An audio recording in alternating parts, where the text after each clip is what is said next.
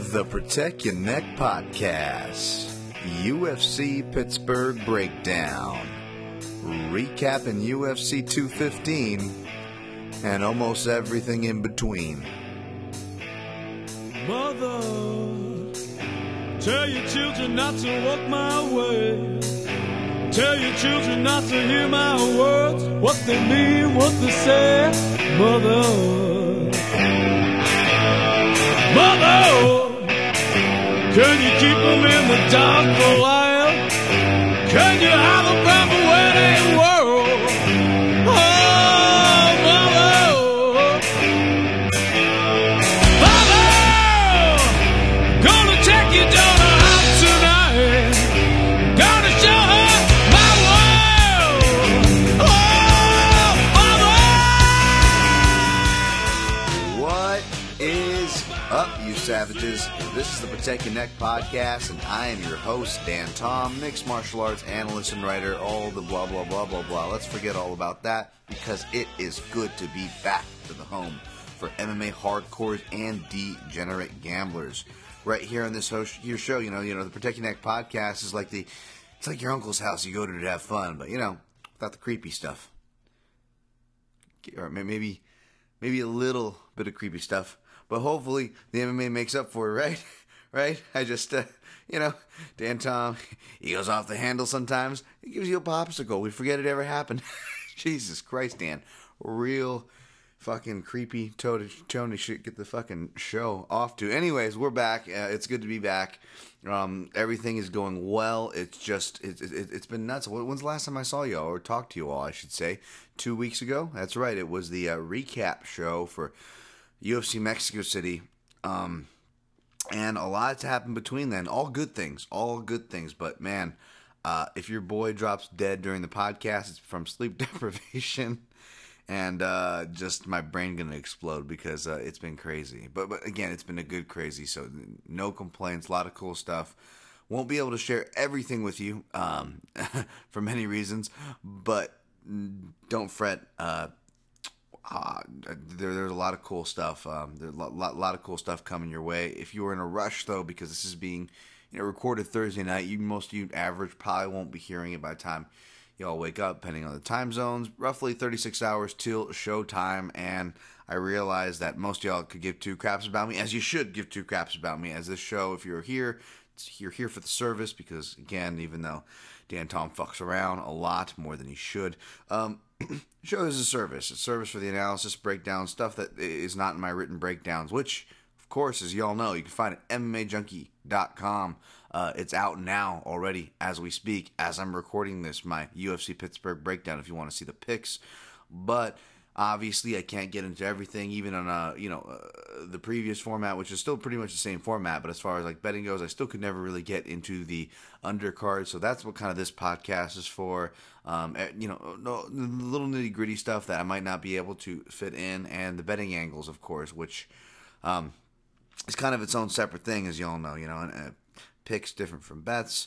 You know, analysis different from than, you know, fan analysis, or whatever you want to call it, you know, who you're rooting for, all these things, all these weird levels, but we we unpack them here, whatever I, you know, uh, don't get to. But, of course, the flagship, the main stuff, the good stuff, because even here where, you know, Dan Tom likes to unpack things, I always miss stuff, so I always refer you to my written breakdowns. And, again, M M A Junkie dot com is where you're going to find those from now on. And, of course, if, you know, I don't know why you're listening to me now, but if you want to hear more, uh, I'm five days a week, baby. M M A Junkie Radio with the homies, Gigi and Goes, uh, who I've been hanging out with a lot, which we'll get to in this recap, because, uh, yeah, yeah, we, uh, we went to a flight for the, uh, well, we flew over to, uh, you know, do a little visit for the troops, uh, local domestics, not, not like we went over to like Afghanistan or anything, which George and Goes, uh, host M M A, hosts of M M A Junkie Radio, have before.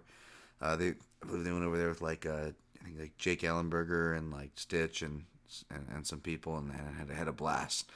And I remember that trip, and I just thought it was so awesome. And we hear all these stories, and since then they've, you know, developed good relationships with the military, and, you know, bring the U F C in on it, and, you know, they'll pack up with a couple of fighters, go visit a base. Uh, you know, they've been to Joint uh, Base Langley-Eustis down there in Virginia, where I was, uh, where I was at. Uh, part of the reason I, I wasn't able to get to y'all, but uh, it, it was really a, a life-changing experience, and uh, you know, I know it was for these guys. You know, following the show, being friends with them here in Vegas, you know, seeing, you know, um, you know, um, you know, uh, or at least what they were allowed to show, I should say, um, you know, footage and stuff from these trips and stuff, and it's just, it's just it was all something I wanted to do. As I was talking about the last podcast where, you know, Dan Tom, you know, grew up wanting to be in the military and this and that, and uh, you know, I've had a lot of families that have served, um, and, you know, and friends as well, uh, and in, in in wars even, and uh, uh, and sacrificed uh, themselves or, or, or a lot. So I very very respect for everything they do. So it was really it was really cool that uh, I, beyond cool. Obviously, I just try to push through uh, as far as words go. But uh, but yeah, it was really it was really something. Um, really grateful, I should say. And there's not really words. I I guess I was trying to say that I can really say how grateful I am. But yeah, it was re- really grateful of. Uh, You know, not just the troops, but also, you know, George and Goes for giving me the opportunity, not just to, you know, work with them and, you know, go with them. Uh, you know, of course, you know, uh, it was on a, you know, uh, journalistic uh, duties, you know, uh, more for the editorial side, taking notes, uh, making sure, you know, uh, the trip was well documented. Uh, hopefully you were following social media at uh, M M A Junkie Radio, follow on uh, Instagram as well. Put a lot of cool stuff, and we'll put in, we'll be putting more stuff. We we couldn't put it all as we went along, and some stuff is getting cleared and back to us now, so we'll be able to post it. But really, really cool stuff we, we we'd like to share from the trip. So so if you're following that, it was a blast. Um, and that trip, you know, consisted of uh, Misha Tate, uh, Stitch Duran, and you know, radio hosts. We all flew out from Vegas, and then we met uh, Colby Covington and Paul Felder out there, and you know. Uh, Uh, fan of Colby Covington style, wasn't sure how, how you know how I was gonna be as a person, and, and, and everything. Dude was cool as cool as cool as crap. Aw, awesome guy.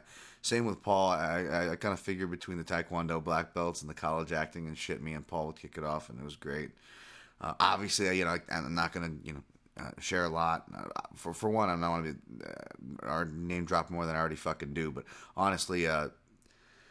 the bonds and stuff that are formed these trips and stuff, and the stories that happen, you you keep with you. And uh, and I'll, but I what, I what I can honestly say though is that everybody was genuinely cool as fuck, and that's all you that's that's all you need to know. Um, and of course, just even that alone being said, it's kind of tough because, you know, technically now I'm a member of the media, obviously, you know, all that good stuff, and even that trip, um, that was kind of my my my my role uh, as far as that goes. But, you know, you're human beings at the end of the day, man. You know, you go on these trips, you see, you have these life-changing experiences, uh, go on these crazy tours.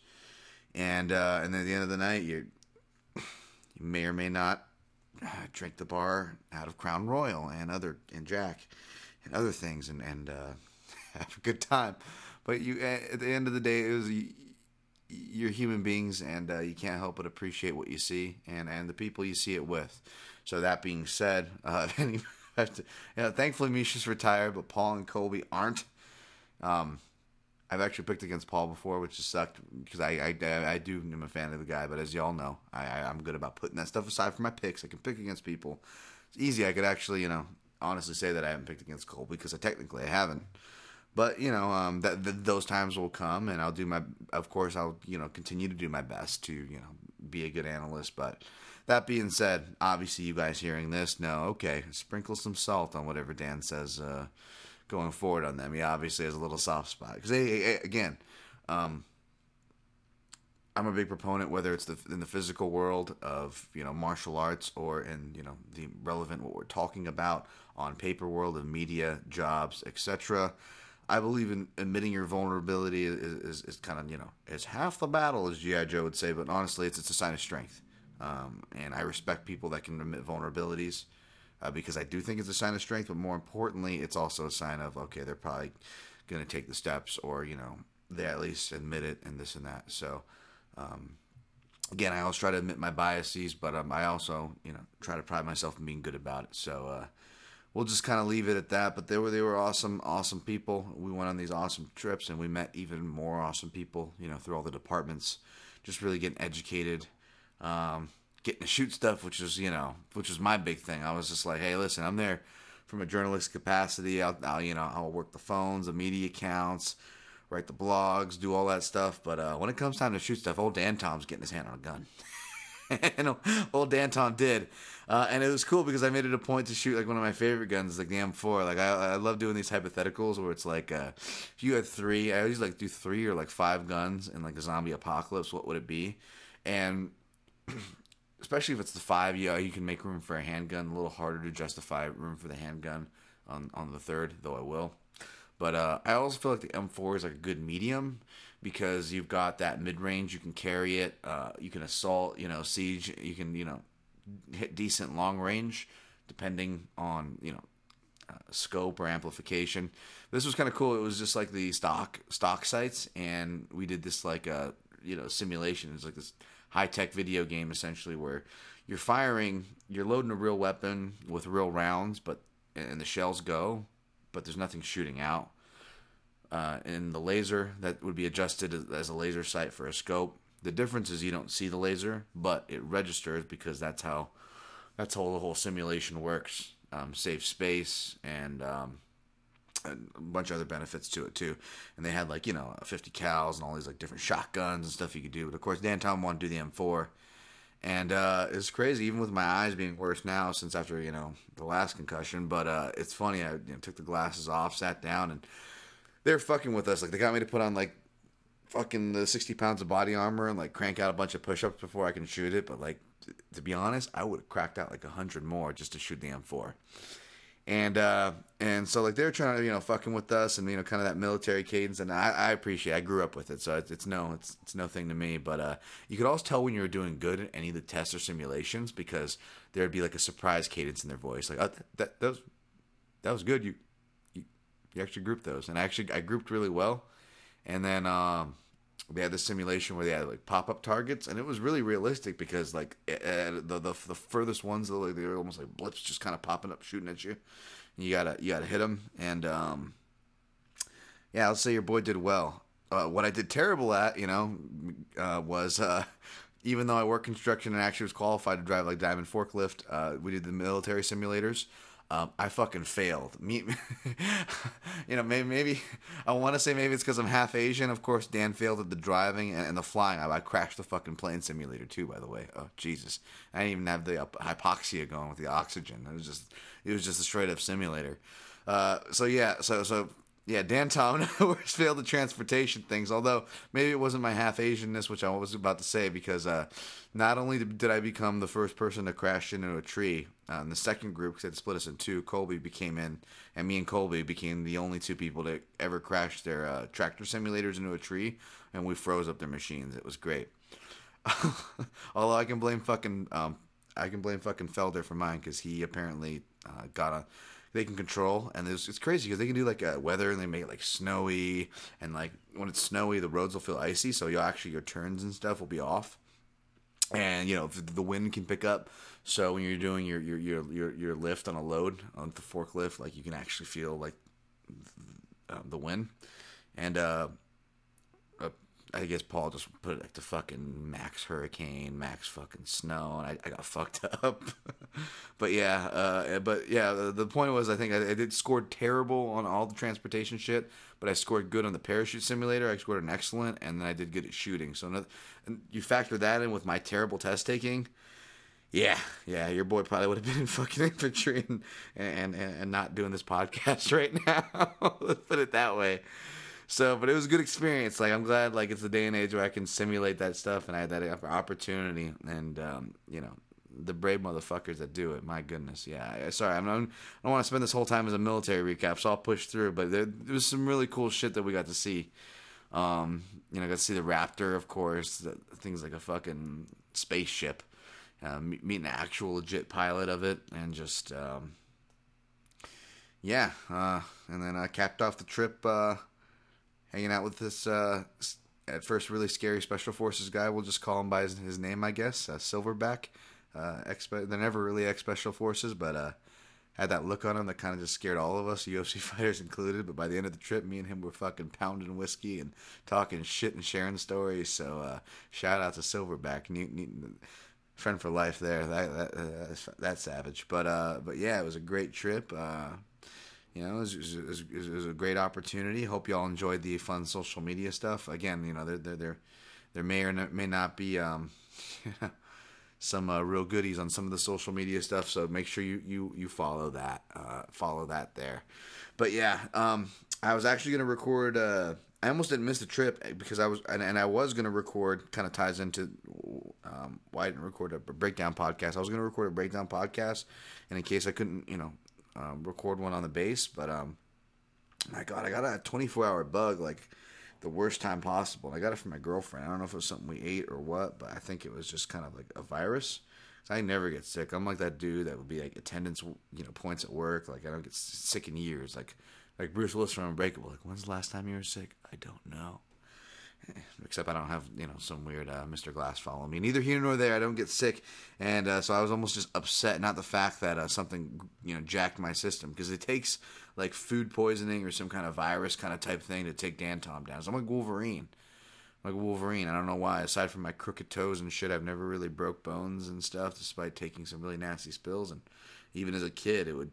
if something got me sick, it was like it, it was like hell. I couldn't move for twenty-four hours, but the next day I'm jumping around like nothing, and that that's how it was. The problem is the twenty-four hour period that this thing got me was when I was going to be finishing my U F C breakdown, at least the ed, editing and final touches, last phase part, recording the podcast, and of course packing and fucking flying. And uh so it couldn't happen at a worse time. Like, it was weird. It was the weirdest thing. Like, um, I literally felt like a chill down my spine. But then, like, you know, when you catch a chill, you're like, ooh, that was a chill. But this was like, uh, as soon as the chill passed through, like literally three seconds later, I felt super weak. And I was just happened to be standing by my next to my bed, kind of in transit uh, from bathroom to chair. And I just immediately kind of laid in my bed and couldn't move from my bed from that point. It was like six p.m. to two a.m. And, like, it was just so weak. And I'll spare you the details, but it was, uh, it was bad. I felt like the, t- the Team America dolls in a certain scene of that movie. America! But, yeah, I'll just, I'll leave it at that. And, um, but once that was done, I felt much better, even though it was, it was really weak. Could barely lift my bags at a certain point. Trucked it out. Uh, went in. That's why if you're listening to, uh, the radio show, uh, or even saw the pre-show, Goes had one of those. One of those, like, you know, doctor's masks that the Japanese people use, the Chinese people use with the SARS, uh, the SARS epidemic. Remember the SARS? Wow, am I dating myself by referencing that? It was like fucking seventeen years ago. All right, but um, but yeah, so I made it, made it to the trip, and I'm glad I did. It was worth a hellacious twenty-four hours, but it was well worth it. I'm glad I didn't miss it. Um, even got to freaking do a sit down interview with uh. Uh, General Malcolm Frost. Shout out to General Frost, who's an M M A fan, by the way. But um, I'll spare you the, the schlub. But I was I was nervous as shit because uh, put this put this way, they don't uh, they don't they don't sit down with just anybody. You type in General Media or Google right now, you're just gonna see a bunch of negative press. And uh, let's just say you know you know being educated on this stuff, I kind of realized why it was a big it was a big deal and. Uh, Why the, my Dan Tom's life was probably scrubbed by the government, and now I have no secrets. Uh, yeah, no clear and Bowser history with those guys. But anyways, it was well worth it because Dan Tom's got a clear record and good intentions because he genuinely, as you've heard on this podcast or if you know me in person, I genuinely do love and support the military and was genuinely there to do a good job and provide, um, of course, honest, unbiased, but um, what the hell was not to like? What the hell was not to be positive about? It was an amazing trip. Thank you, Joint Base Langley-Eustis and Malcolm Frost for the sit down. It was weird because this guy's like, this guy's good. He's not just a general where like you know, I mean, uh, can either confirm or deny. But let's just say when big outlets request these things, it's, it's a, it's a hard pass. We'll just, in a put in a nice way. Um, by the way, shout out to the P R and stuff at the military. Nothing but great uh, for public relations working with them uh, for this. And I'm doing an article, by the way, which you. Stay tuned to M M A Junkie dot com, M M A Junkie Radio. Um, I've been piecing it together all week. Um, I'm finishing it up now, and uh, I'm not sure when it'll be out, but I'll, I'll be turning it in soon. So keep an eye out for that. It's going to be awesome. But but yeah, man, it was just crazy because not only was this a general, but this is like this is a dude that could run for president. And not getting into it, but you know, Army has its own politics as well. And Joint Base Langley-Eustis is where you know. People who are moving up worth a damn, not worth a damn, they're all worth a damn, but like, we're, you know, go, going to, to, to that, uh, level uh, go through that. It's a it's a it's a uh, it's a very uh, it's a very important base. They're all important. Not not saying that, but you, you get what I'm trying to say here.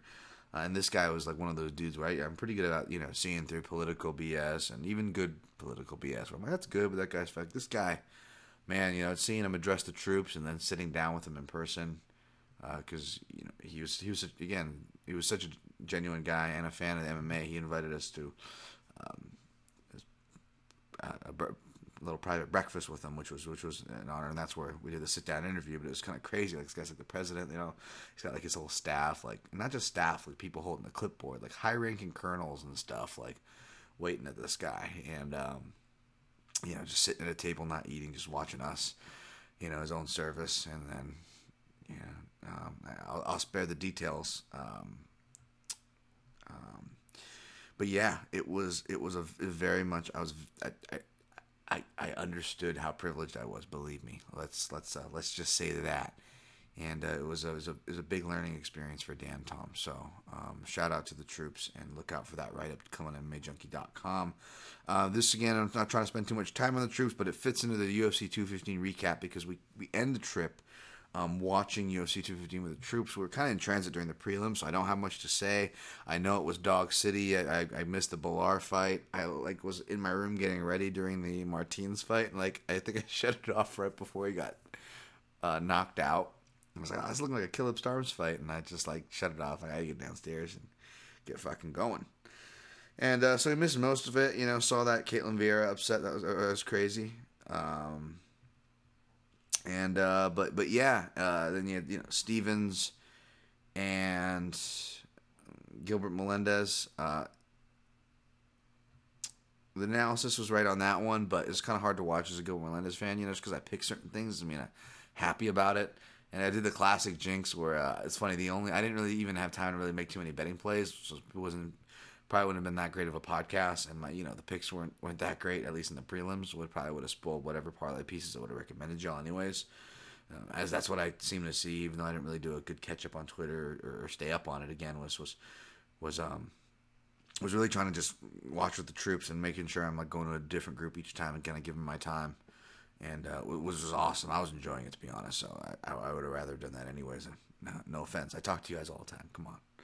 Uh, although y'all reaching out on Twitter, miss, uh, missing my retarded ass. Uh, sorry for using the R word, but you know me. I, I use. I apologize, and I'll just continue to use it. But I, anyway, I, I appreciate the gestures. But but no, it was awesome. It was, it was awesome uh, watching with the troops. But uh, yeah, the oh yeah, the Gil Melendez uh, Stevens. That classic. Uh, that classic thing where you, you call something, and then I'm like, I shouldn't have said it out loud. I just jinxed myself because my only play was uh, Stevens round three. If you recall the fight. That was looking like it was going to cash, whether it was through Stevens at the doctor. Um, unfortunately, not unfortunately, but it didn't. But because, uh, you know, I deservedly didn't because, you know, hey, I jinxed myself. And again, I just kind of was at that point where I was hoping Gil was okay because that was gross to look at for the leg. Um, what the hell else? We have uh, Latifi Pedro. Yeah, that one was uh, kind of felt weird. Saying Latifi decision when you kind of look at things on paper or you follow the hype narrative. And I like Pedro, like I said, in the background breakdown. But, uh, just, yeah, it was kind of just how I saw the fight playing out. Not really anything else to say about that. Um, R D A Magny, I don't know what interview I was listening to, but somebody said stick figure, referred to, like, Magny as, you beat a stick figure. I was just laughing my ass off. But, uh, yeah, that one... kind of went how I went, how I thought it would. would. Uh, I, I I believe I did have uh, Dos Anjos and, and, and in the distance, but I didn't expect Magny to go down that fast. And um, wasn't surprised at the grappling aspect because, like I stated in the breakdown, you know, Dos Anjos, really good positional grappler. Um, does well uh, against Magny for those. So um, uh, Magny, I should say, struggles against those. So yeah. Uh, that played out as is. D J Borg was a real bummer. Um, from what I hear, you know, the perfecting athletes thing, that kind of didn't matter what Borg said. It was going to make him look bad. And then like like like like me and so many, we all get emotional, right? And he certainly did too. So that really didn't help him. But if you read between the lines or talk to people in the know, Um, they're perfecting athletes, although well-intentioned, and I'm sure it has its own science to back up its own facts. And I'm sure it seems to be nutrient-dense food. Um, questionable selections, questionable times, questionable proportions is what I hear from the inside track. So that doesn't surprise me. Also, in just looking at Borg's physique, you know, and matching it up with personal turmoil to the times he missed weight. Not that that's an excuse, but again, just looking at the physique, cutting the politics aside, you could kind of see, oh yeah, he was going to miss weight. Something was going on. He didn't even look uh, even as in shape as this time or this or that. And I got to sit next to him during that like Friday interview about two weeks ago prior to the weigh-in, and he looked like he was almost already on weight, you know, sitting right next to him in person. And uh, so I didn't think he was going to have any issues. So...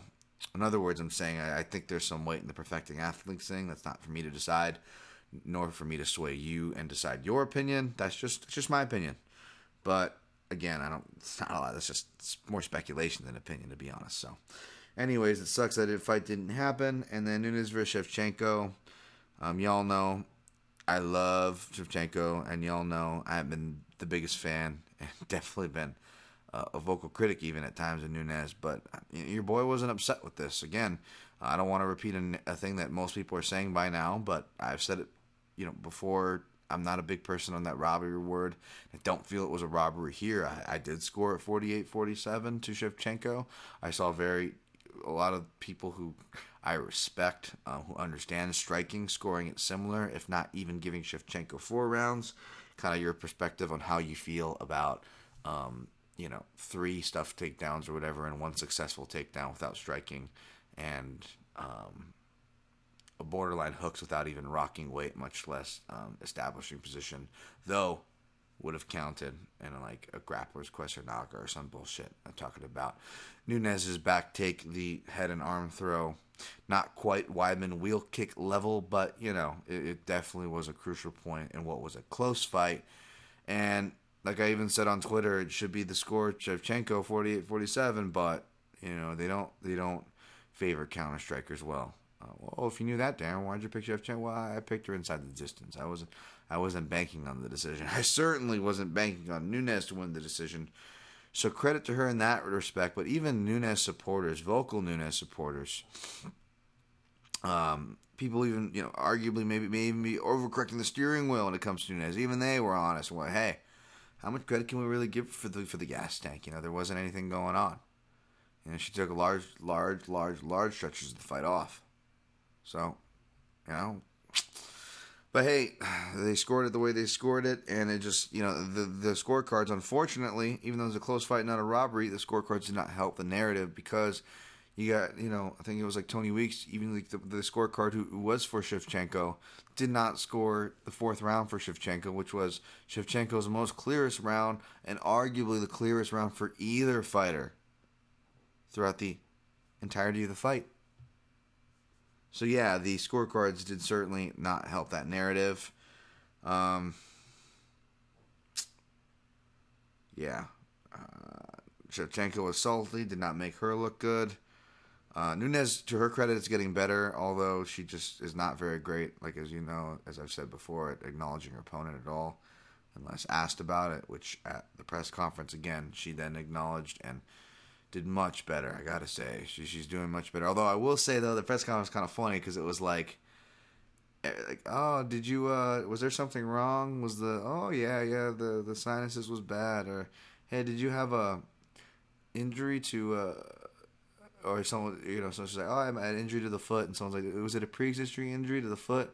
You know, and then he threw out a kind of a rough, ex- and this is how it's kind of telling, because then he threw a, a rough example, almost as if he felt he needed to reiterate, which I don't blame him for. You know, it's, English is known as a second language. God bless her for trying and improving on it, which she did a good job on. But, you know, the journalist reiterates his question, but reiterates with kind of an example going, you know, because, you know, you bang stuff up, whether it's your foot, your elbows. And he didn't mean elbows. There was no point where anybody thought, nor did Amanda insinuate, that there's anything wrong with the elbows, but he th- there's a journalist and he throws that in there as kind of a reiteration. And not only does Amanda Nunes kind of take the ball and run with it even further, not saying for excuses or anything, because she won the fight. There's no excuses to make. Good for her, you know? Um, I'm not arguing with it wasn't a robbery. Cool. But I'm just saying that she definitely takes and runs with it. She's like, yeah, yeah, my foot was hurting. Yeah, my elbow was hurting. She's just like, like if I was like a journal, like, you know, Amanda, I noticed that uh, your uh, patella was uh, just started like naming. Oh yeah, yeah, that was hurting too. Like she was just taking things and kind of kind of running with it. With uh, and as you know, if you listen to certain people like Chael Sonnen, there's a certain code even like on how to win and how to not, how some people kind of take offense or you know. To making any excuses, even if it's something that kind of make you kind of look good. Like, yeah, by the way, uh, not only did I beat this guy, but I was sick and on my deathbed, and I still beat him. No, and I don't think it was. It was. She didn't mean it that way, but it was kind of just funny watching that that post fight. But credit to Amanda. And then I also saw her, I think, do something with like a cancer, give her patient to a cancer kid, and I always got a soft spot for that. So, so uh, props to Amanda on improving in multiple ways. Um, inside and out, although I don't know how much credit we can give the gas tank. I do want to give credit because I've been a critic to her in the past on the things she has improved and done well on. So, is there anything else to recap on before we... Um, yeah, thank you, J B L E. Thank you, uh, Ray Donovan. I won't use the real name. I'll just use Ray Donovan. Uh, Carl Cook. I could say Carl Cook. Carl Cook, thank you, sir. Um, and yeah, everybody we went on the trip with. Uh, you know, um, I didn't want to... keep saying the names. I already feel like a name dropping motherfucker. But uh, but yeah, seriously though, thank y'all. It was it was it was awesome. Even just talking to the, these these young kids who are just you know blowing me away with their knowledge on intelligence and the training of just fucking multi-million dollar equipment. God bless y'all. All right, on that beat, we are gonna take a break, and when we come back, we will knock out, get to unpack, if you will, U F C Pittsburgh and all my picks and plays.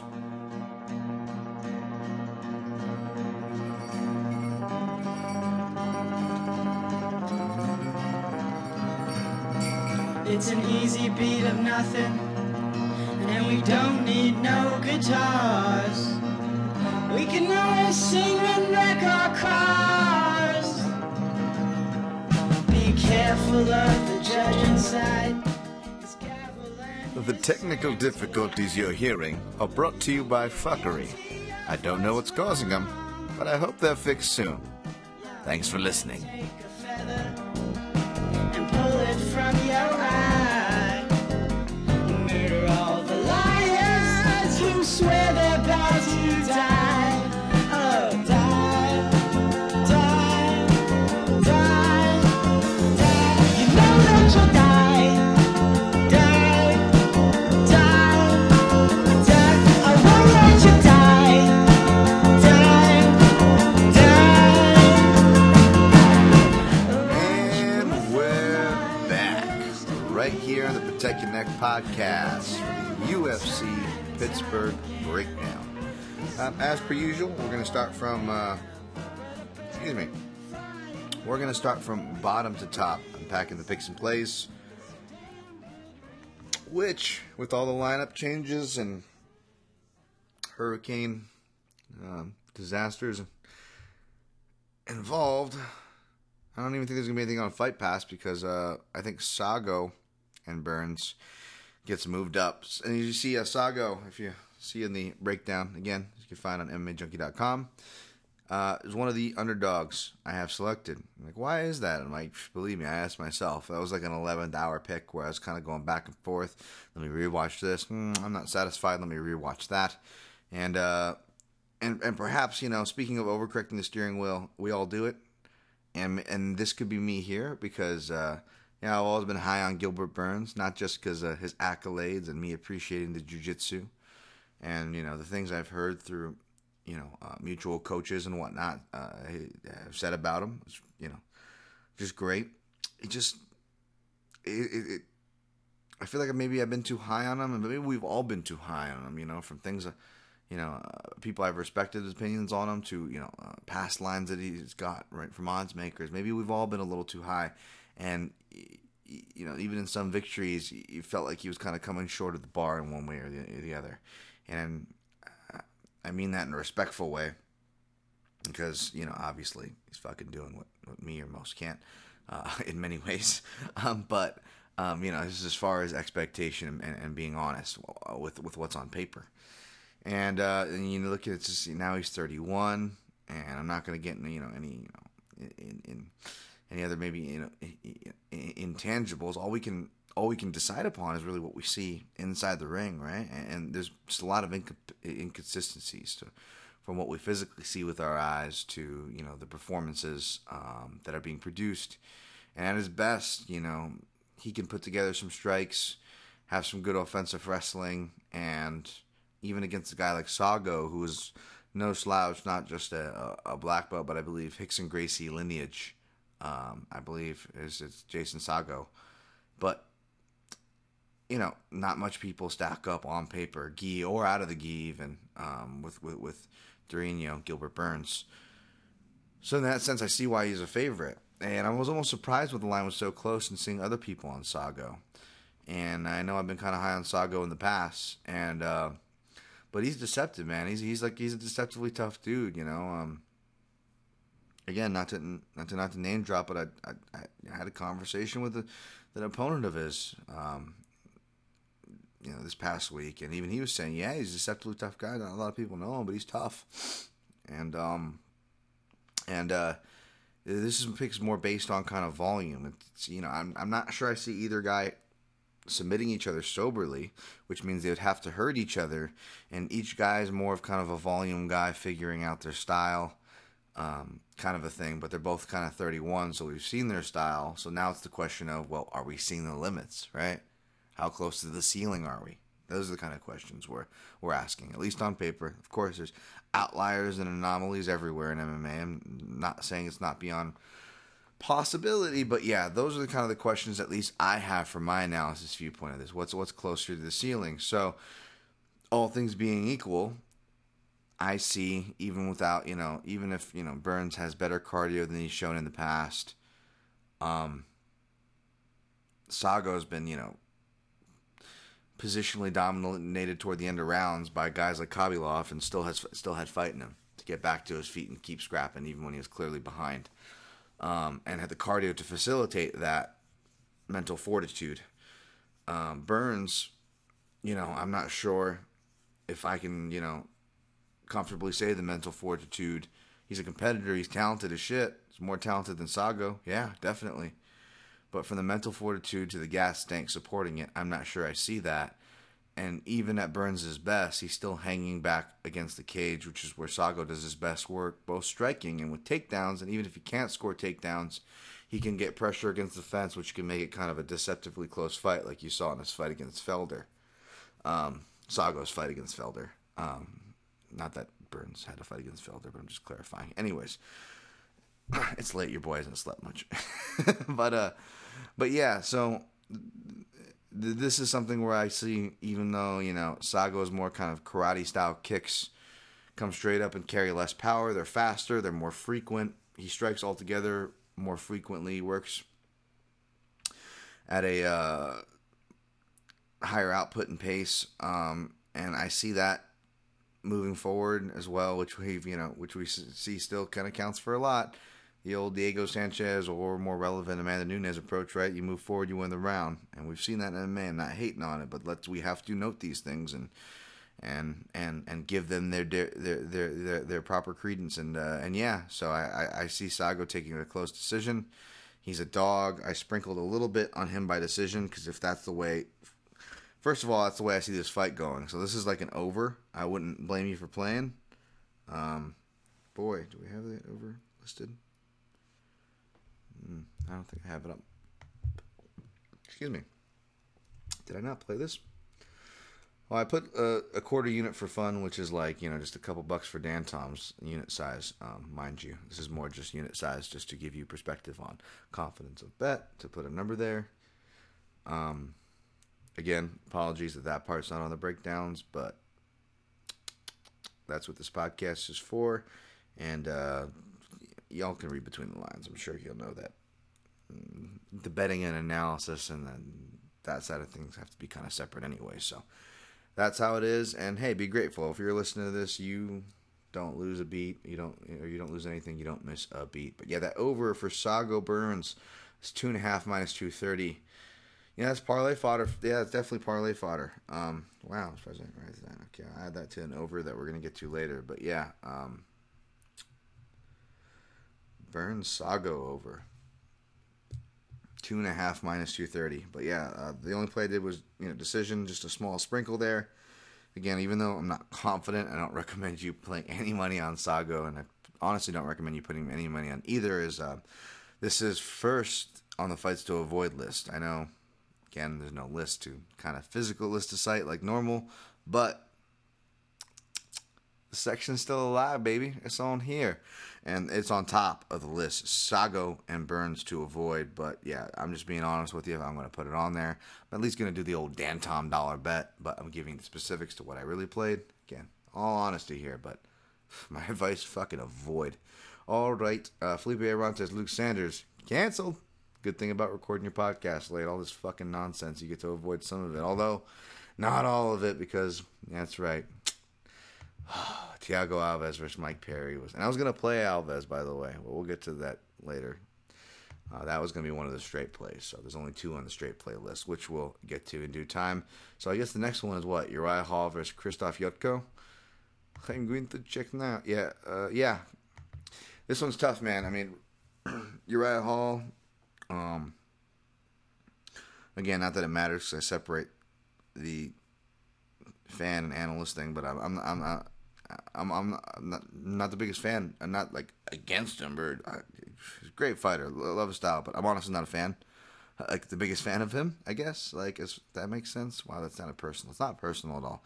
But the reason why I'm kind of clarifying that is because he's been training at Extreme Couture for all y'all know. But also, oh, Dan, shouldn't I have that bias and this and that? And uh, if anything, I should have a bias because he's being trained, not trained, but uh, one of the coaches is. Um, Eric Nixick, my man there, one of the managers, and you see him in the corner of a lot of fighters. He knows his stuff. He's been in the game for uh, many years selling rap tunes, ever since Honey was wearing Sassoons, or however that goes. Now it's ninety-five, and they are, but yeah, Eric, Nixick's my man, and uh, he's a real sharp dude too, by the way. He's not just been around um, or anything like that. He's he's a real sharp dude. And uh, we've had conversations. There wasn't any official scouting, like like uh, with Roy or anything like that. Um, but uh, uh, we had some conversations about this matchup, and um, uh, I don't know what they're gonna do. I, I, I kind of made it a point not to. I just was, you know, kind of giving him um, some thoughts from my perspective, and that was it, just as, as, as friend to friend, and uh, and. You know, I prefer not to know game plans or this and that, and but and I don't, you know, of course, as you know, sorry if I speak coded, but there's a hard line that I don't cross as far as, you know, revealing information. But what can, what I can say is that uh, you know, Eric was taking uh, Uriah out of his comfort zone, which is a good thing. You kind of got to do with someone like that, and um, Eric's not a yes man. Again, he's a sharp dude. Eric's a very smart guy. So there's a lot of what I'm, I guess what I'm trying to say is there's a lot of good things going Uriah Hall's way that maybe want to pick him just for that. But again, it's a tough matchup on paper for one, which is why the pick is Yoko. So sorry, Eric. You know I love you. You know I'm rooting for you here. Um, Hall too, but it's a tough matchup on paper, and they know that. There's no illusion. Again, Eric's a real sharp dude. He's not a yes man. He knows what needs to be done. And uh, if they do it, I think they're going to have a good night. But it uh, the pick is Yoko. But, and uh, even though Yoko is a, a, a parlay piece, I, I I may or may not would maybe end up giving, and I don't blame you if that would be one of your parlay pieces. I was scared away from it because, you know, if they do go in there and uh, if the prep pays off as their plan, and then it could be a very good night for Uriah. Uh, and I hope them, and I wish them well. So I can't really honestly recommend that, but I definitely don't hate if you're playing Yoko, because again, it's a tough matchup for Hall. You know, um, but but yeah, and I wasn't even sure if this fight was going to be on, because I'm I'm still not even sure how fucking they're traveling together. Yet Alves is off the damn card, and Yoko is is still on. Anyways, knock on wood there. Um, but yeah, the pick is Yoko, and, you know, showing that, hey, this guy can shrink, uh, train at Extreme Couture. It's not going to affect um, my bias. I state my biases. I'm real honest with them, and even the ones that are close to home, in a literal sense, I can still keep a, a, a sensible mind about myself where, you know, I can tell you honestly what the analysis says, and still be honest and be like, hey, rooting for this guy and wishing him well. And that's the case here. Next fight. Uh, and that's uh, that's on the Avoid as well. Next fight is the last on the Avoid, even though there's, there's you could argue a lot of this should be Avoid because there ain't fucking shit for parlay pieces. Anyways, next fight, Anthony Hamilton. Um, you know, the dark-skinned Vince Vaughn in the sense that he has eyes that look like this fucker never sleeps versus uh, Daniel Spitz, um, the tall dude from the Rick Little camp. Uh, yeah. Who fought Mogobi uh, his last time out. Um, not a lot to say about this one. I, I, I don't recommend anything. Um, shit, the only thing I could even see playing. Um, shout out to Brad from the M M A analysis. I know this is his this is his thing. The the over, the uh, heavyweight over, right? The the as he says, fatty's going to be fatty. I could see I could see y'all doing that. What's it listed at right now? Um. Shit. Yeah, minus one twenty over one and a half. This could be go, go to fucking decision. Just both guys just afraid to fucking clash heads and double knock out each other. Like, that could be the match. Uh, either that happens or the fear of that happening allows nothing to happen. And, wow, long list in the prelims, guys. You ready? There's a whole a whole nother fight to cover. Tony Martin versus Aubin. Olivier Aubin-Mercier. Ho, ho, ho. Uh, the second dog pick, maybe the only dog pick now that uh, Alves is off the card, I believe. And depending on what um, another fight was opened at. But yeah, I got Tony Martin here, man. I've, I've picked against Tony Martin in the past, and he's burned me. But this isn't an overcorrecting the steering wheel. Um, and this isn't like, you know, uh, a fade type deal on, on O A M, um, which I could see why, you know, people would want to fade him in the past. Um... I may or may not have took a shot against Sims, or with with Sims against him, but um, but yeah, um, O A M, you know, it's weird because it's like he showed some improvements. Like, I really like how he rolled out from his two. He's like one of those guys where he almost looks like he does better against fellow southpaws. You know, you look at his record, especially O A M. But, uh, you know, and you saw him, you know, when he when he hits his two, he rolls out from the hook, and, and you saw these improvements. But then it's a weird thing where he gets rocked again, kind of like in the Carlos Diego Fajeda fight and other fights where he gets tagged, you know, even a little bit in the Chad Laprise fight where, like, you see him kind of get in his own head, and he, you want I want to say that he takes time off, but another reason why I'm picking against him here, he has that style where he kind of, like, leans back against the fence, or will will reside there and wait for his body kick counters, which he used to kind of spam too heavily. And again, now he's kind of got better with his counter cross, which will still have play against the taller, orthodox uh, striker and, and Tony Martin's. But, um, but yeah, I don't, again, I don't, referring back, you know, to that model of counter striking and staying on the outside, you're not, again, you want to think that judges know what they're looking at, but you're not hedging your bets. You know, there's still... There's still probably, you know, some, uh, you know, retard casualty points in the grand scheme of things if you're doing a real kind of a numbers graph breakdown on what your potential losses are of percent percent points. And when you hang by the cage, you're probably losing, you know, seven seven to ten uh, out of one hundred on a judge's scorecard, which doesn't sound like a lot, but it all adds up. And in close fights means a shit ton and little round variation to be wrong. And three, much less, or five, I should say, much less three, which this is a three-round fight, obviously. Yeah, little room for error. And against a guy like Martins, who's seemed to find his stride, especially against Johnny Case. I know a lot of people hard on Johnny Case, and I maybe I was a little overly high on him, but that doesn't change the fact that Johnny Case is no fucking slouch in what is a deep, lightweight division, and especially the fact that Tony Martin, on paper, was playing right into Johnny Case's hand and just fucking out Diaz'd him, or, you know, just Diaz'd him, outboxed him, um, sneaking the twos. And you, you, you saw that after even his first camp, uh, you know, three fights back when he was fighting Felipe Oliveri. Um, he starts kind of finding the angles, uh, you know, kind of similar to Eddie Alvarez versus R D A, you know, finding it around the shelling guard and coming with uppercuts, like... He's finally putting it all together. He's been around, and, you know, he looks like, you know, Tony Martin's been around. He looks like an emaciated Jay Moore with AIDS. But that's besides the point, man. The guy, the guy's hitting his stride. And uh, O E M, by the way, looks like one of those like nineteen sixties claymation, like Rudolph the Red-Nosed Reindeer and the elf Aubin-Mercier came to the toy shop with a rear naked choke. Uh, anyways, but yeah, uh, I see the emaciated um, Jay Moore winning this fight, whether through volume, possibly catching Aubin-Mercier and forcing a stoppage through strikes or something of that sort on the floor. I could see that too. Um, Tony Martin's is one of two straight plays.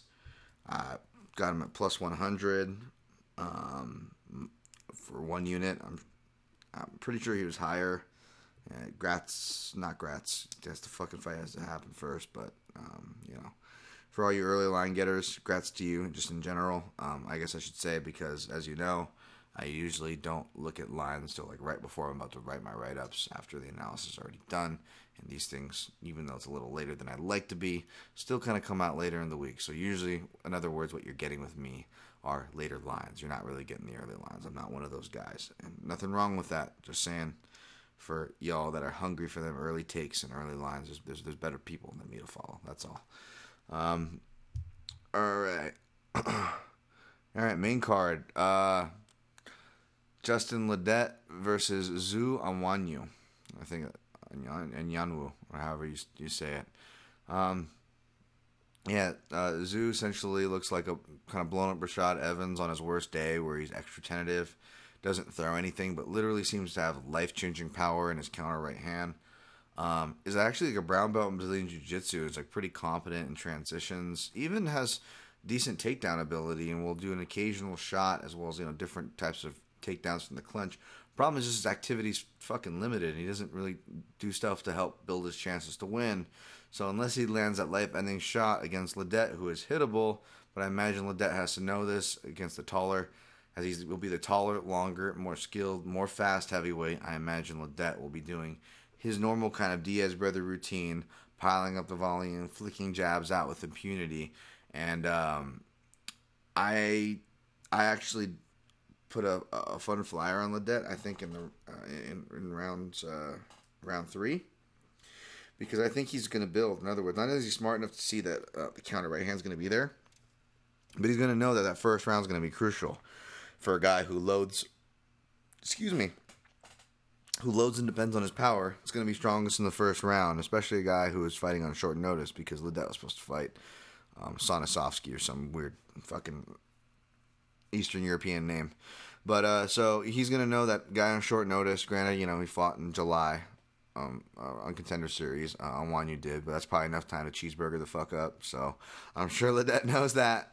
Uh, he takes his prep seriously, as you can tell, even like by watching his uh, watching his post-fight for his first fight with Chase Sherman after altitude and talking shit on his opponent for not getting out there early. Hmm. That's not coffee. I've been drinking so much coffee lately, I forgot that uh, I had a, an adult beverage in my hand. But, um, yeah, I cracked that during the second half, by the way. Yeah. But, uh, yeah, um, I, I see Ledette kind of piling up the volume. But more importantly, I actually played the over straight up. And um, I don't know about it, it. It's if you're doing, like, a fun parlay where you don't mind, like, throwing your money in the trash, you could put it in there. Um, but I may have even kept it off of those. You know, Dan Tom will at least do one of those where he just puts a little bit of money and is okay throwing it in the trash. But this was actually low enough and worth playing. I played the uh, I played the over here, which is set at one and a half. Um, on a serious note, sorry. Yeah, there it is. Uh, minus one forty-five, you know, just a quarter unit, just a couple, in other words, a couple bucks for Dan Tom, that's it. But, um, again, coming from the boxing and actually having boxing experience, Ledette knows how to draw things out. You could argue, even watching his regional fights where he's getting getting off on guys, that he, he, he might be a heavyweight that has kind of questionable power, doesn't have the best knockout power, which is a knock. However, again, if we're looking at overs, this is a good thing. A guy knows how to keep his range. He knows how to play safe and then pour on heavy at the end of rounds, let his guy get tired first, and then, you know, take his best and then and and then pour on late.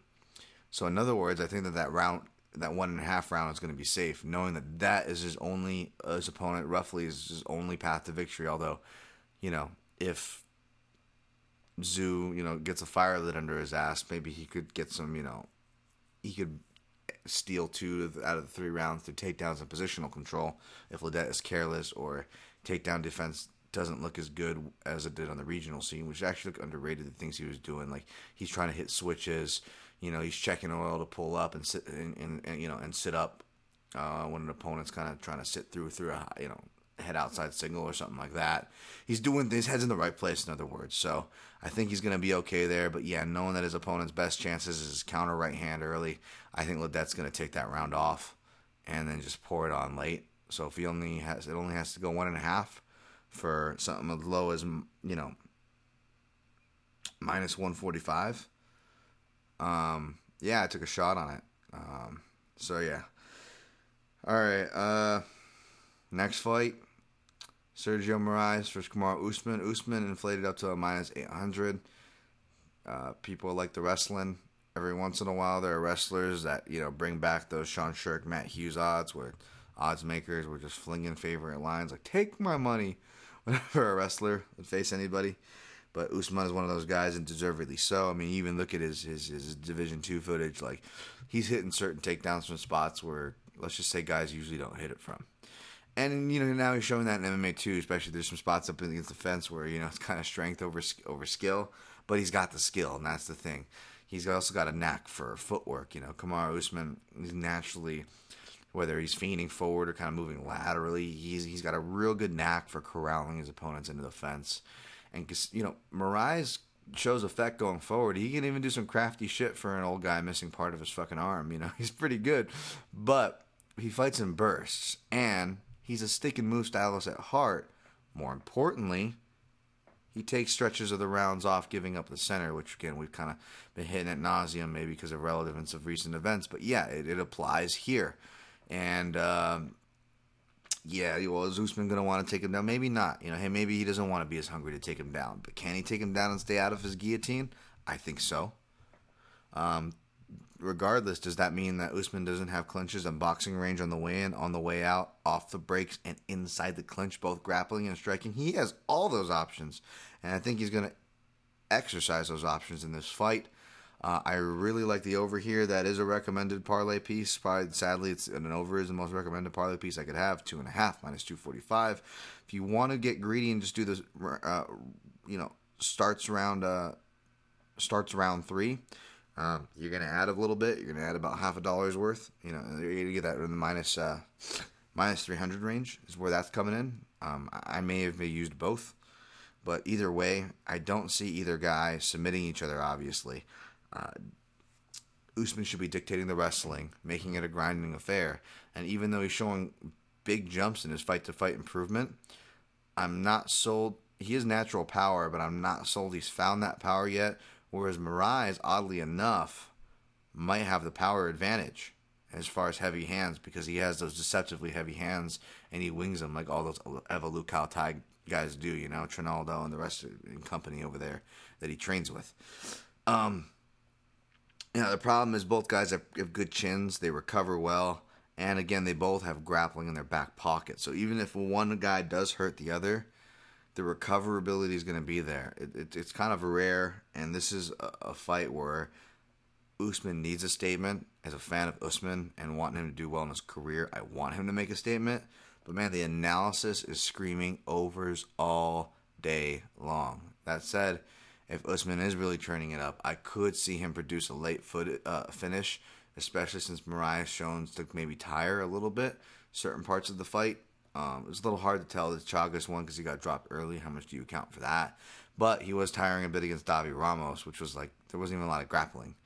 You know, it was just on the feet, and Davi Ramos was short, had a reach advantage, short notice, et cetera. So I could see that, which is why I was kind of toying with a little bit of inconsistency from fight starts round three to the over.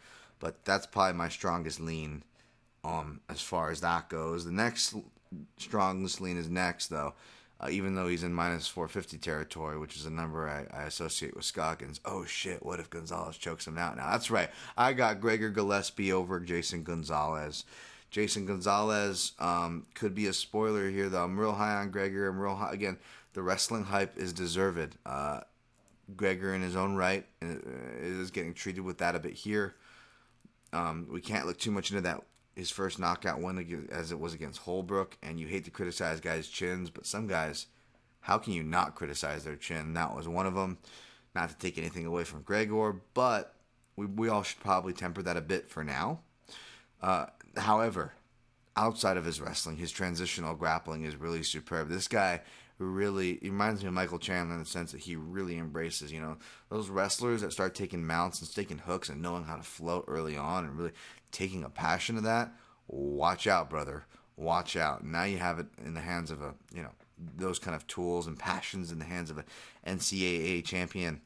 Um, Gregor Gillespie. Wow, that's a bad news. And that's the kind of guy you want to face Jason Gonzalez, although Jason Gonzalez is really big for a lightweight. That said, next to Paul Felder, I think the uh, the biggest lightweight is uh, Glossio Franca, and um, I felt that Franca was live in that fight against Gillespie, and uh, it was on a, I believe it was on one of my fights to avoid, even though I did end up siding with Gregor, um, but but Gillespie was uh, not Gillespie, but Franca was live, and we saw that um, in the striking department, but we also saw Gregor able to take a guy like that down, who is no slouch of a grappler, a better grappler, a better defensive wrestler than Gonzalez, who Gonzalez kind of looks like he's more he's more uh, triggered to go to a tie clinch, which he has a nasty tie clinch, and with his six two frame, like, God bless you, kid, use that tie clinch. The problem is he ends up a beat behind whether he's successful in defending the takedowns or not, because from the tie clinch, he's having to quickly go to an overhook, and his his overhook, he doesn't have that urgency in his, in his high hoisting, so guys are getting in on his hips, which are kind of naturally there as he's tall, especially when he's facing a five nine guy who's, you know, looks shorter than Joe Rogan, and Joe Rogan is generally listed at five eight, which kind of confirms my suspicions. No way Gregor is five nine. I think Gregor is maybe even a generous five eight.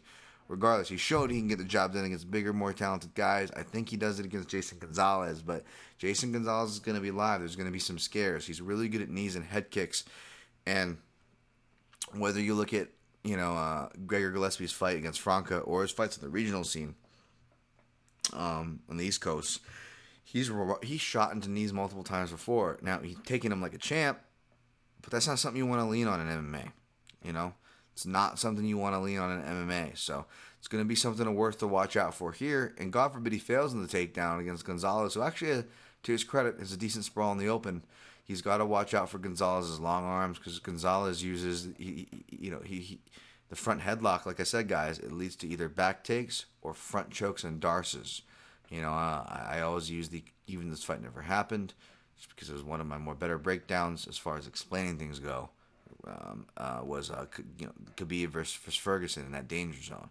What one guy's got, game thrives on, but that street that he needs to go on is also a street where the other guy thrives on from the opposite angle. Those kind of intricacies that are always most interesting, at least to me as an analyst. So you kind of get a little bit of that here, that Gregor needs to get his takedown, and Gonzalez, you know, has so many finishes from knees, tie clinches, and then front chokes and darces. You know, I really like that one he got on J C Cottrell, because he, he he does that aggressive where he just shoots the arm in there. He literally shoots an arm and up like a like like you know Ken doing a Horyuken, almost like, you know, he's shooting his arm up there like for a darce. But then he does a palm-to-palm grip, which is correct. It's standard, although, shout out to Neil Melanson. I'm more of a fan of the three-finger grip, something I cannot explain on the podcast, but it's kind of like the palm-to-palm grip you see uh, Jason Gonzalez hit on uh, J C Cottrell before finishing the, the darce. It's maybe like step one point five of four, if you will, on a scale, on a rough scale. But the three-finger grip is very similar, except going palm-to-palm, your thumb is kind of interlocking um, between the index and middle finger as you're grabbing the three fingers, pinky between said middle finger, those three, pinky, ring, and middle finger. Point is, you are palm to palm, and with the forearm acting kind of as a fulcrum, pressing down on the back of the head of your opponent. You saw Gonzalez able to wrench him down right into the darts. James Vick did a similar thing, motion, catches him real nicely. James Vick did against uh, Abel Trujillo, um, and uh And yeah, Gonzalez does the same thing. He also uses his long legs as well, so often kind of Uh, you know, showing that he has some good lever awareness there, at least leverage awareness, where he will hook his leg into his opponent's leg to kind of stop them from escaping, rolling, and allow the leverage and crush to really close in on his choke. So, I mean, that's a live threat here, but as long as Gregor doesn't dive into a darce or knee, it's just his fight to lose. Um, I did sprinkle, I know for sure, at plus eight hundred. Just, you know, again, a couple bucks, Gregor round three, because I think Gregor's going to want to go for a finish. I think also Gonzalez, not just from what his record indicates, but from what I see, he's a very do-or-die spirit. So if he doesn't do, he's going to die, but when is he going to die? And I think it's going to be third round because, not die, jeez, that's really bad. I fucking don't hope anybody dies. You know what I'm saying. Bocce. Uh, but, uh, yeah, what I'm trying to say is I, I, I think... Um, the highest percentage chance is Gregor is going to be smart enough, and his style is more of a cook. You know, he he, ca- he cooks what he catches, and when you cook things, they don't. Uh, you know, sometimes it's more of a slow cook, and against a big guy, he's going to have a lot of fight. And you got to cook those guys a little more for the give you stuff. So round two, round three is kind of thing to look at Gregor. If you're looking at fun angles to play, because even inside the distance is still like chalky. I think minus one seventy-one or some shit. All right, next fight, Anthony Lionheart Smith versus Hector Lombard. I don't know if Anthony Smith opened as a dog. It's currently as a pick of minus one ten, as it probably should be, but my pick is Anthony Smith. Um, listener to the Protect Your Neck podcast, he actually gave us a shout-out. Um, you know, I, unfortunately, I, I've, I've, I got to come clean. I've picked against Anthony Smith before, but I've always been real high on his talents. And you even hear people that I respect, like Brian Stan, high on his talents, and for good reason. You know, he's, he's spent time on bottom and done questionable decisions that have cost him fights, or at least made fights that he won a lot closer than they needed to be. But if you really look at the techniques of what's going on, I really love his grip and hip awareness. He uses something I love called cross wrist control to sweep, sweep his hit throughout his career, but kind of most notably in his recent fight against Andrew Sanchez. I believe he hits it in the first round where he's in half guard from bottom. And a cross wrist control, you're not just grabbing someone's wrist, which does so much, because guys, if you control a wrist or you disrupt just one of their grips, they only have one hand. And if you have one hand, well, it's hard to submit somebody with one hand, okay? Even if they're in certain leg lock positions, I mean, certain intricate submissions, when you really break down leverage and what's needed, a lot of times if you can take away that one hand, it becomes very tough to finish all sorts of submissions, neck, joint, lower, upper extremity, and otherwise. Also, even, this is more, uh, you got to kind of be a grappler to kind of get a grasp of this, but I will do my best to explain through audio, even through passing.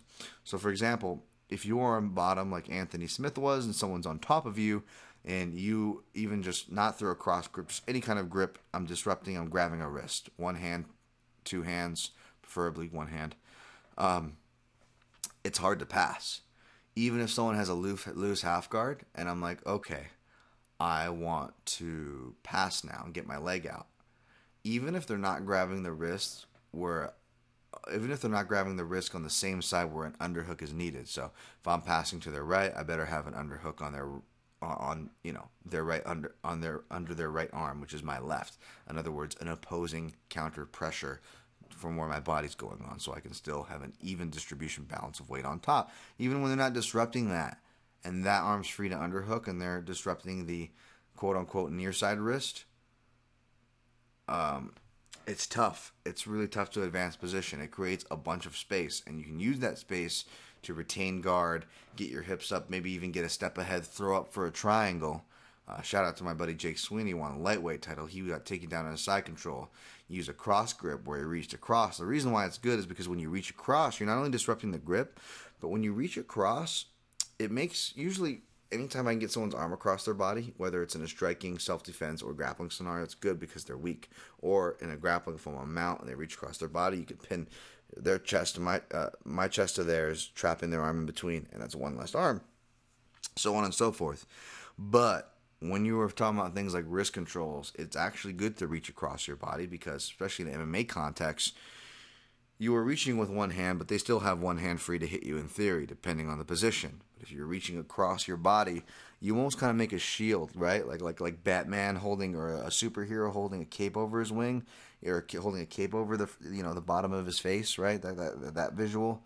It's like the same thing. You're reaching across your body, where your bicep is almost punching yourself in the cheek. but that's good because it's kind of protecting your chin. It's almost like the, you know, a more protected version of the shoulder roll, but you're on the ground. You're in an isolated situation. And like I said, the best grapplers, it's not they're doing creative and fancy things. The best grapplers are delineating one motion that is acting at a minimum of two to sometimes three duties, right? They're multitasking. They're the multitaskers.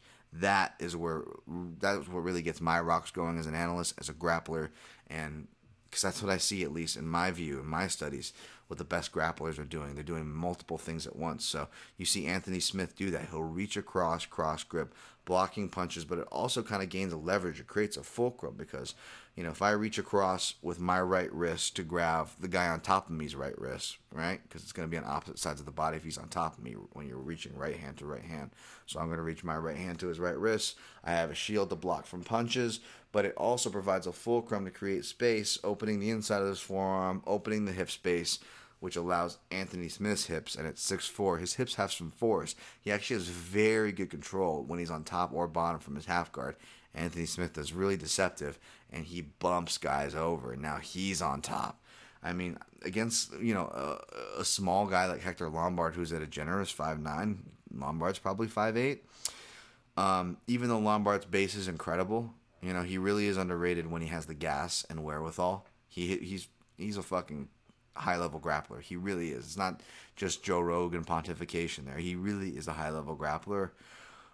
But all those leverages and technical advantages that Anthony Smith likes to look for are going to be amplified with the way their frames make up. So whether Hector is sober or not, hurt or not, fresh or not, he may be in trouble from bottom or top against Anthony Smith there. But I see more than knees and head kicks. You know, Lombard kind of dips into those. We've seen that before. He has low hands and he kind of dips into shit. And uh, Anthony and Anthony Smith's dangerous at all ranges. I mean, he he he. It's kind of weird because he he went backwards. He's a tall guy. He liked to fight on the inside. So again, questionable choices that cost him early on in his career.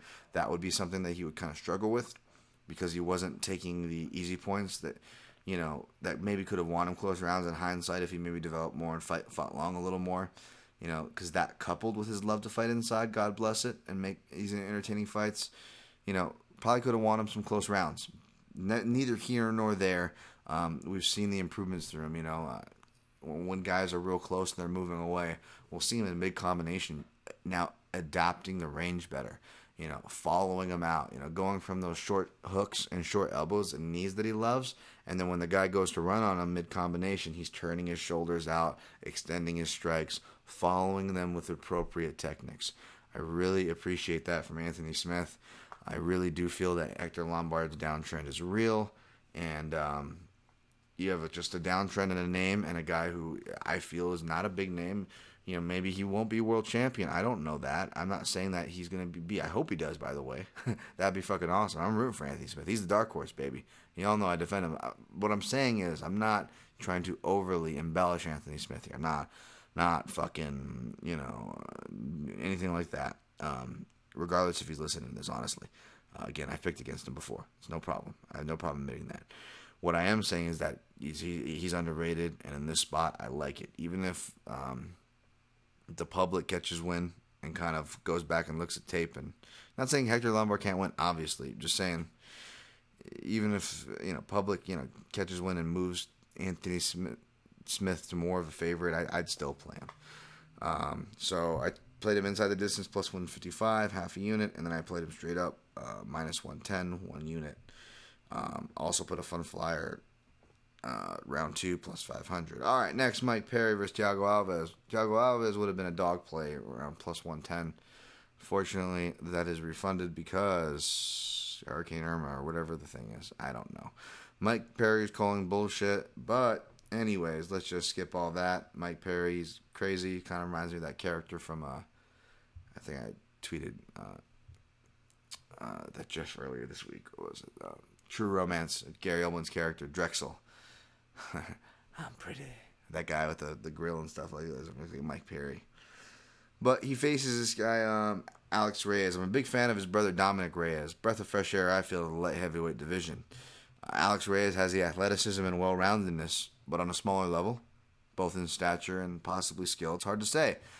We haven't seen him in two years. He's recently fought. Unfortunately, you really can't get footage. And unfortunately, I do know some a bit about that fight because he fought my good buddy Gil Guardado, strength and conditioning coach, Extreme Couture, who was uh, undefeated up to that point. So I, I can say Gil is a legit as fuck fighter, both standing on the feet, wrestling, submissions. Gil can do it all. Gil's going to do some really good shit. So for what that for what that's worth, Alex did not beat no slouch. However, whether it was a slouch or whether it was a talented fighter, which Gil is, you know, it, the fight came early before before it could really get going, which means not making an excuse for my boy or whoever um, Alex were to have beat that night. But I'm talking about Alex himself. What what did we learn, right? Right? It's that, that whole thing, uh, uh, the knockout puncher that gets the knockout in the first round. What do you get knockouts in the first round, bro? He's so powerful. I'm not saying he's not powerful. I'm saying we don't know what the fuck happens after the first round. Um, obviously, not saying that exact same comparison here because Alex Reyes has gone four, five rounds, in fact, found finishes late. But what I'm saying as far as sample size in the relevant last two years, we don't know. We don't know, but what we do know is he usually fights at one fifty-five. He doesn't appear to be that physical force from wrestling to knockout power to physical, excuse me, to physical stature. Um, although his athleticism is there. But aside from that, there aren't a lot of attributes where it's going to make me think like, oh, Perry's got to watch out for this. We really don't know. Um, his best chance is probably he looks like you know he looks like he really hustles in the scramble, and perhaps he gets something going there. But Perry's hard to take down. He's underrated takedown defense, hips, balance. He floats positions well, and, and only shows to be improving, uh, moving up even in his gi game apparently according to his social media. So, pick his Perry. Um, it might play it inside. Let's see what that line is. His lines only kind of recently came up, I think. You should know this, Dan. Yeah, but I'm bad. Mega Negatron, no props up from yet. I, I see. Nope. Anyways, but yeah, pick his Perry. All right, main event: Luke Rockhold versus David Branch. Luke Rockhold coming in minus five fifty now, all the way up there. Wow, Jesus, plus four twenty five. David Branch. Um, not as sure shot as I thought. Luke Rockhold would not make the recommended parlay pieces. Put it that way. Not necessarily a fight to avoid. He should win. He should be the favorite, but Branch is a bit underrated. I go into real in-depth detail. Um, go read my summary on M M A Junkie dot com on that one. Um, I'm just going to give you kind of the more shorter notes here. But essentially, the shot to look out for from Branch is the left hook, not just for obvious reasons because of the Michael Bisping fight, but it's because of why. And I was actually reading my breakdown. I picked Rockhold. I'm not trying to do revisionist history, believe me, but I remember the narrative being so damn strong. And I was kind of proud that the fact that I picked Bisping to upset Silva, and I wanted to pick him, but I couldn't. So I was like, you know what? I'm not going to pick Bisping, but I'll, I'll dedicate a breakdown to how he can win.